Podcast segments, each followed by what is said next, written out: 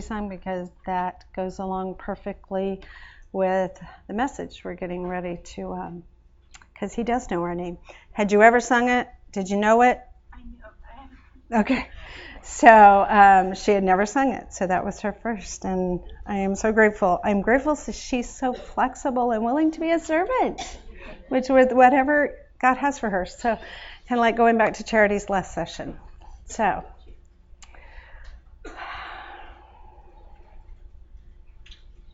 can we pray?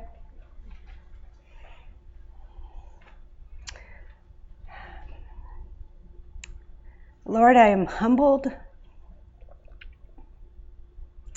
and grateful for what you are doing in my heart and what you're doing here. Lord, I am so thankful that because of you and what you've done, I am worthy, I am redeemed, I am loved, I am your child, and every lady in here as well. Lord, I pray that you would just help me as I share your word, what you've spoken my heart about over the last several months. Lord, I pray you take your word as you say, it does not return void, that it would minister to the hearts of the ladies here. Lord, help me to say only those things you would have me to say. Thank you again. You are so worthy of our worship. In Jesus' name, amen. So, at the beginning of the year, when we were starting to plan, well, we start planning after. We'll have a debriefing meeting in a couple of weeks to talk about what worked, what didn't, what we had too much of, all that kind of stuff. And we'll start praying and planning for next year. Um, so, the theme this year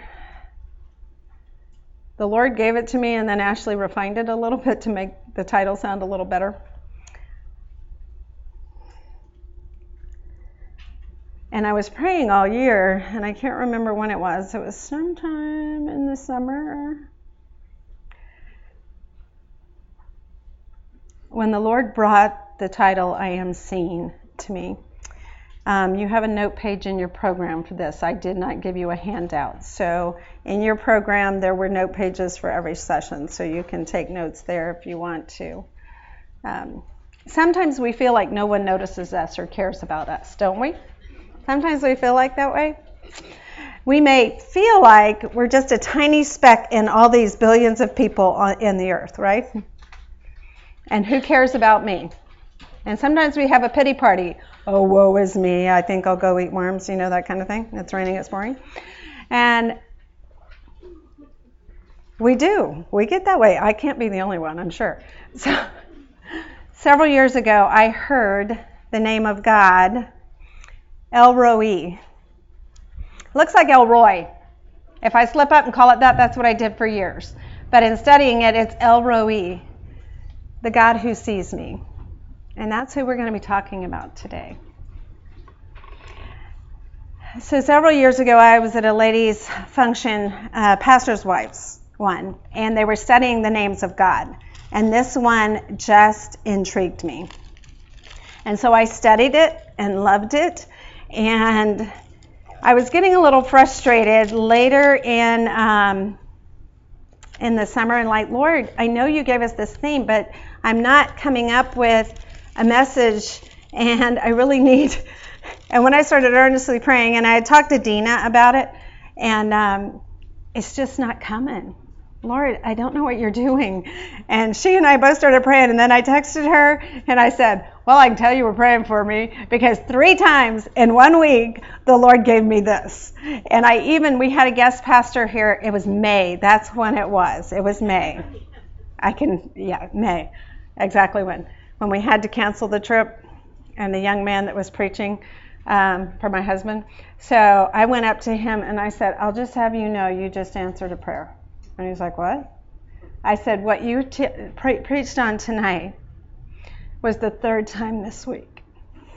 And then I just said, Okay, that's it. So that's um, how God showed me what He wanted me to speak on today. So, three times in one week, the Lord brought El Roi to me in Genesis chapter 16. So, in the Old Testament, the Jews or Hebrews had specific names for God. And we are not going to go into a study of them because there's no way we don't have time for that. But I'll give you a few, especially for people that are new Christians and you don't know. So Jehovah or Yahweh was Lord. And when you see capital L, capital O, capital R, capital D in your Bible, that is talking about Jehovah God, eternal God, creator God. Um, Jehovah Rohi, the Lord is my shepherd. Jehovah Rapha, the Lord is my healer. Jehovah Shammah, the Lord is there. El Roi, the God of seeing, or the God who sees me. So it's a wonderful study, but we're only going to talk about El Roi, only used once in all of Scripture. But it is so powerful and personal. So I want to look at El Roi. Number one, we're going to talk about Hagar in Genesis chapter 16 um, Genesis chapter 16, 1 through 13, and we're not going to read all of those verses, but I'm going to give you a brief overview of who Hagar was. So, Hagar was the Egyptian handmaid of Sarah, Abraham and Sarah. And I may go back and forth Abram, Sarai, Abraham, Sarah, same person, okay, same people. So, she was the Egyptian handmaid. The problem is, a handmaid was the lowest of slaves. The lowest. She was not just a little maid, she was the lowest of slaves. So, a quick overview. In Genesis chapter 12, we see that Abraham went down to Egypt with Sarah. And we, most of us, if we've been in church, know the story. Um, she was his wife, and he told her to lie to the Egyptians if they should um, ask if he was his wife. No, I'm his sister. And so that's what she did. Why did he want her to do that? Because she was not drop dead gorgeous. Okay, she was beautiful. And he was afraid the Pharaoh would hurt him to take his wife. And so she did, and Pharaoh did just what Abraham thought. He took her and brought her into his house. But, I mean, he didn't just take her, he gave gifts for her. Lots of gifts, wonderful gifts, including servants. And so he gave, did that. But you know, the Lord protected Sarah. He had to, because the lineage of Jesus is going to come through Abraham. So there was no intimacy between Pharaoh and Sarah. How did God protect Sarah? As soon as he took her into his house, the plagues started. God sent down the plagues upon Pharaoh right away. And Pharaoh's like, okay, why is this happening? And he went to Abraham, why did you do this? What is this? Ha- what is happening to me? And, and Abraham goes, um, she's my wife. What? And he kicked her out. He sent her back. Take her back. I don't want her. But he wasn't an Indian giver. He didn't take the gifts back. So they left Egypt with all of those gifts and with the servants. And so they leave. They quickly left. The Bible says they quickly left, and they left with all of those things. And then in chapter 15, jumping, God promises Abraham that he is going to give him a child that'll be born directly from him. And so we see in chapter 16 that Sarah gets impatient. And she doesn't want to wait because is God wrong? I mean, this baby's not coming and I'm getting old here, okay? And so he says, he, she says, I gotta, I gotta do something about this. And he, she looks at this young handmaid of hers, probably a teenager when they got her. And he, she tells Abraham, I want you to be intimate with my slave. Maybe God will give us a child by her. Was he stupid or what? he listened to her. Side note here, we have a whole lot more power than we realize with our husbands, so be careful. He listened to her. And so he did. My uh, old surrogate mother thing, you know, so how they did it then. Nowadays we don't have to do it that way, you know, but that's what they did. So surrogate mother. But we're not going to go into all the details of that because that's not the point. So Hagar does get pregnant. And when they realize she's pregnant, Sarah blames Abraham. excuse me, lady? okay, she blames Abraham. Then Hagar is mistreated by Sarah. What? She's jealous. Kind of like Penina and Hannah. Penina. Hagar. Mm-mm. So she's not kind to her anymore, if she ever was. She mistreats her. Interesting point. Nowhere in the passage, Abraham or Sarah have ever called her Hagar. She's the slave. She's just the handmaid. She doesn't have a name as far as they're concerned. Can you imagine how that would have made her feel? Now, I'm the pastor's wife. But guess what? My name's Melanie. I have a name. I'm not just a daughter. I'm not just a wife. I have a name. And I like to be called by my name. You do too. But they never called her by name. She was just the slave. She is far away from home. She's just a slave. And she's pregnant, hormonal. And she's been mistreated. So, what does she do? She runs away. You probably would too. That was number one. This is 1b. She is found. Let's read in Genesis chapter 6, verse 7, 16, excuse me, not 6. Verse 7. And the angel of the Lord found her by a fountain of water in the wilderness, by the fountain in the way to Shur. And he said, Hagar, Sarah's maid, whence comest thou? And whither wilt thou go? And she said, I flee from the face of my mistress Sarah. And the angel of the Lord said unto her, Return to thy mistress and submit thyself under her hands. And the angel of the Lord said unto her, I will multiply thy seed exceedingly, that it shall not be numbered for multitude. And the angel of the Lord said unto her, Behold, thou art with child, and shalt bear a son, and shalt call his name Ishmael, because the Lord hath heard thy affliction and he will be a wild man. His hand will be against every man, and every man's hand against him, and he shall dwell in the presence of all his brethren. The angel of the Lord finds her, and he calls her by name.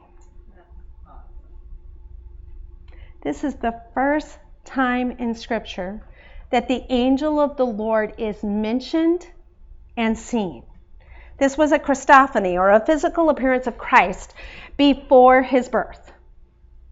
God chose an Egyptian, pagan, slave girl, young woman to be the first person to have a miraculous encounter with him.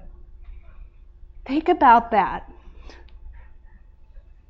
The first person to have that kind of encounter, the first time we see the angel of the Lord, that is truly amazing.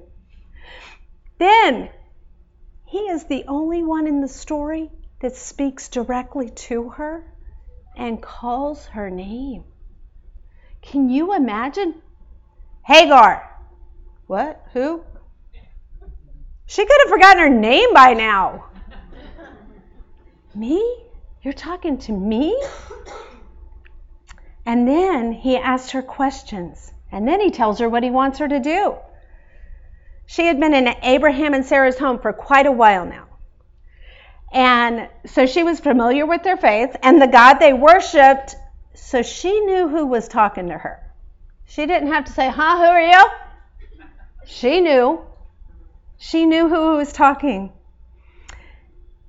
See, she talks to God in verse 13. And she called the name of the Lord that spake unto her, Thou God, seest me. For she said, Have I also here looked after him that seest me? And in the Hebrew, Thou God seest me is El Roi. The only time this is used Can you just imagine this scene? The desert. She's probably hiding by sagebrush. Who would want to do that? But okay, we're in the desert here, okay, right? She's hiding. She's crying. She's pregnant. Hormonal again.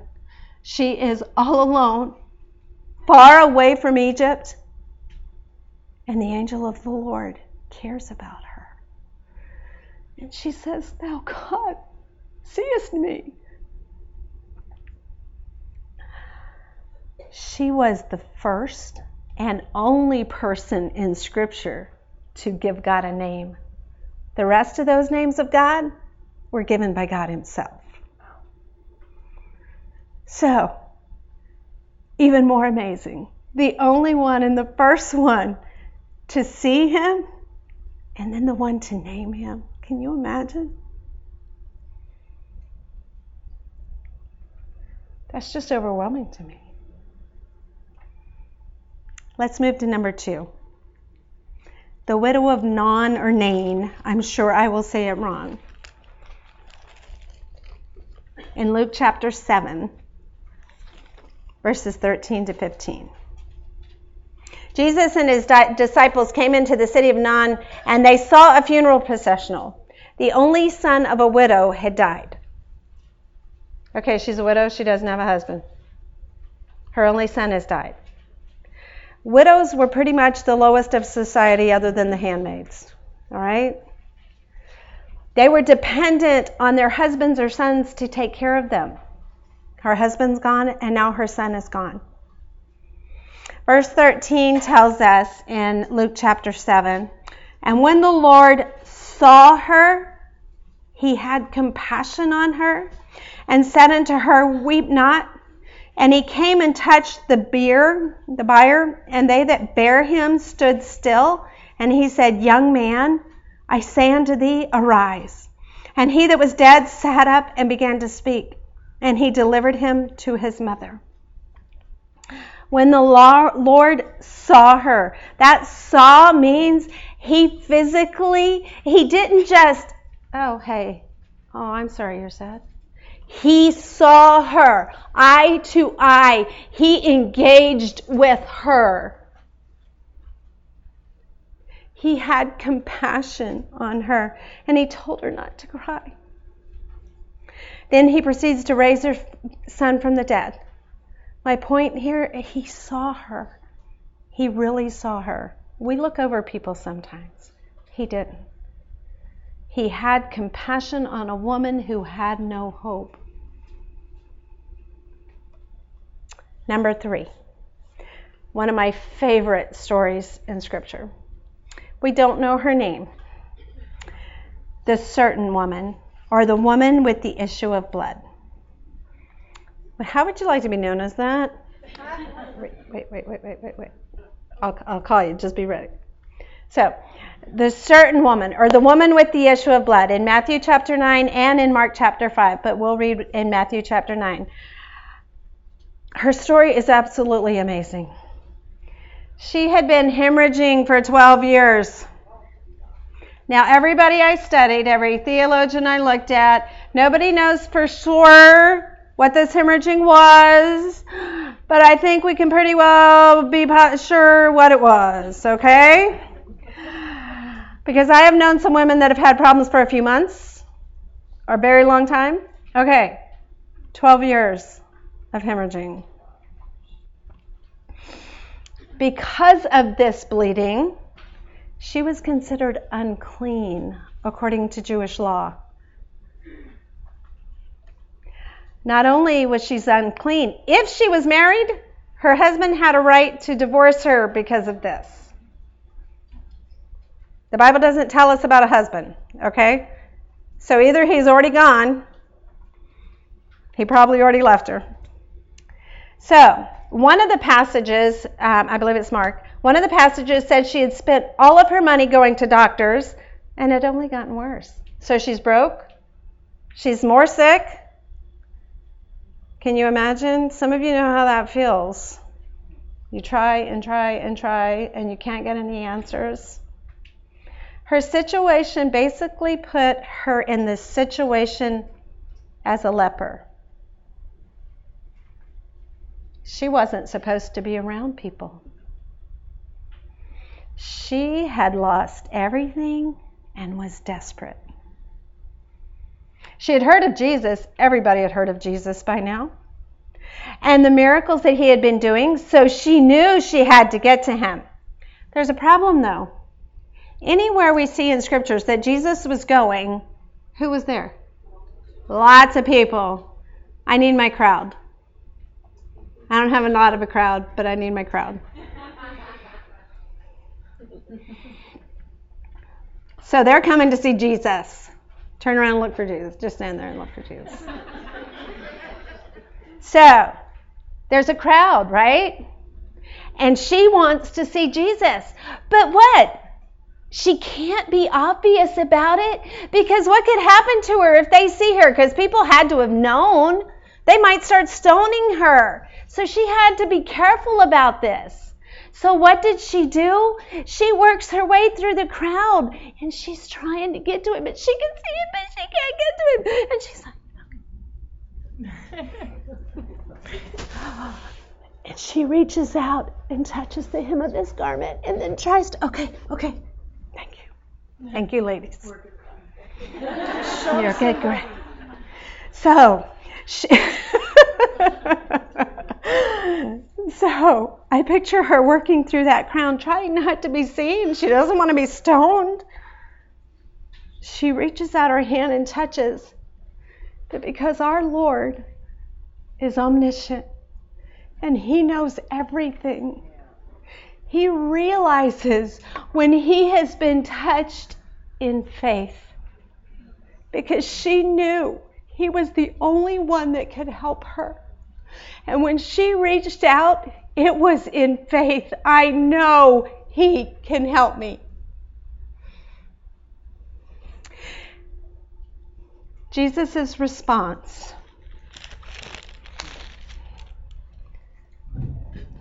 Excuse me. I marked all of them but this one. In Mark chapter 5, 32 to 34, and he looked round about to see her that had done this. Well, wait, a minute, let me back up to 31. I love this verse. I love doing this with the junior church kids. You just got to be more careful about the hymnodering with them. So, and his disciples said unto him, all right, wait, wait, 30. And Jesus immediately, knowing in himself that virtue had gone out of him, turned him about in the press and said, Who touched my clothes? And his disciples said unto him, Thou seest the multitude thronging thee, and sayest, Who touched me? I would have thought the disciples would have had a little more respect, but they're like, Who touched you? but think about it, really. The crowd, who touched you? Jostling your butt. Yeah, yeah. And they say, Who touched me? And you say that, and he looked round about to see her that had done this thing. he physically turned around in the crowd. And just like the widow of Nain, he engaged her. He looked directly into her eyes to talk to her. He turned. He didn't glance and say, Oh, lady, okay, you're healed. No, he turned and looked at her.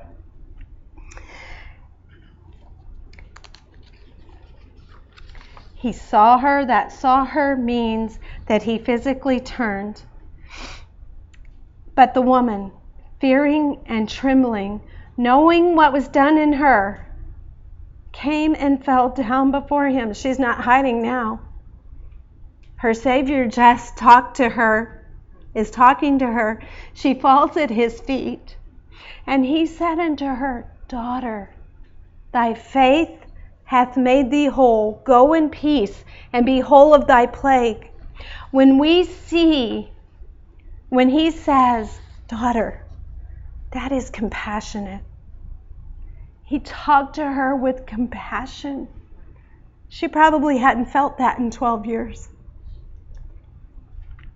He tells her that her faith has made her whole.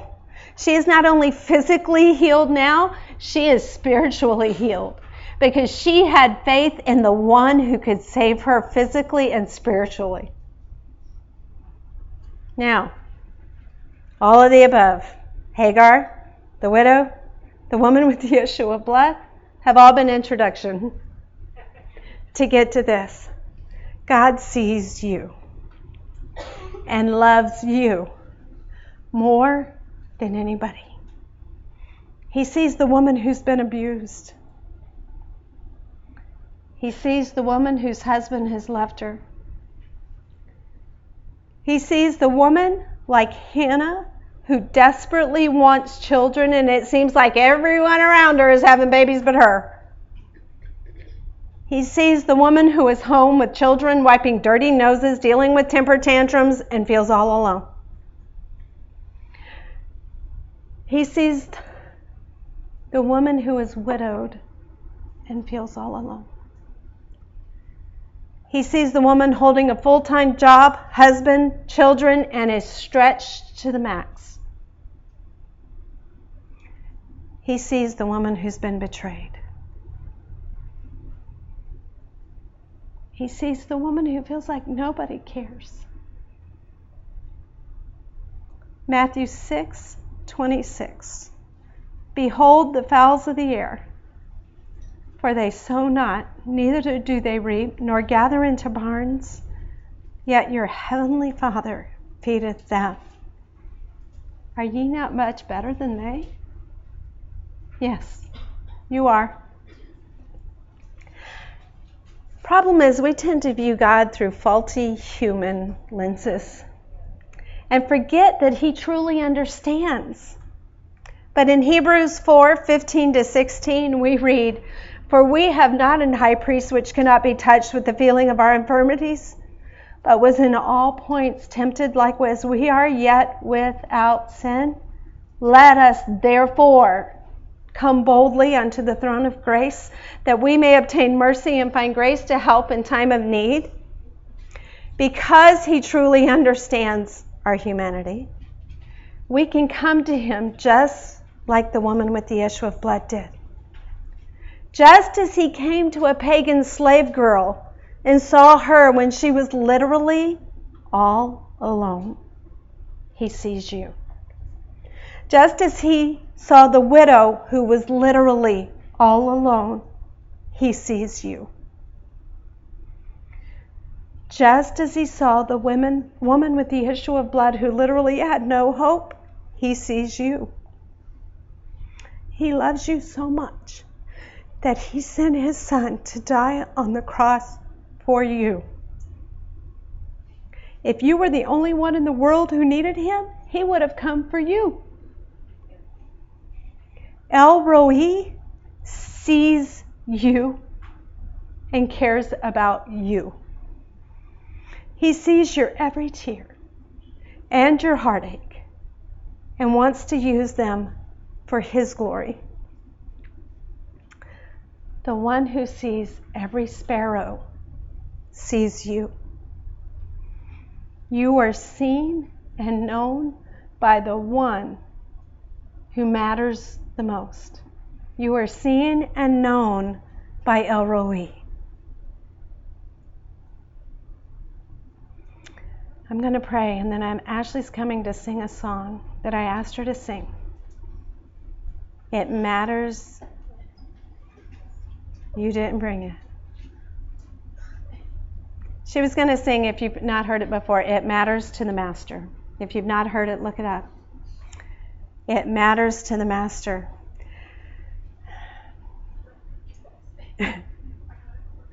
okay, we'll go get it. You got it? Okay, thank you. She had a brain lapse. Lord, thank you that just as you saw Hagar, you see me. Just as you saw the widow of Nan who was all alone, you see me. Just as you saw the woman with the issue of blood,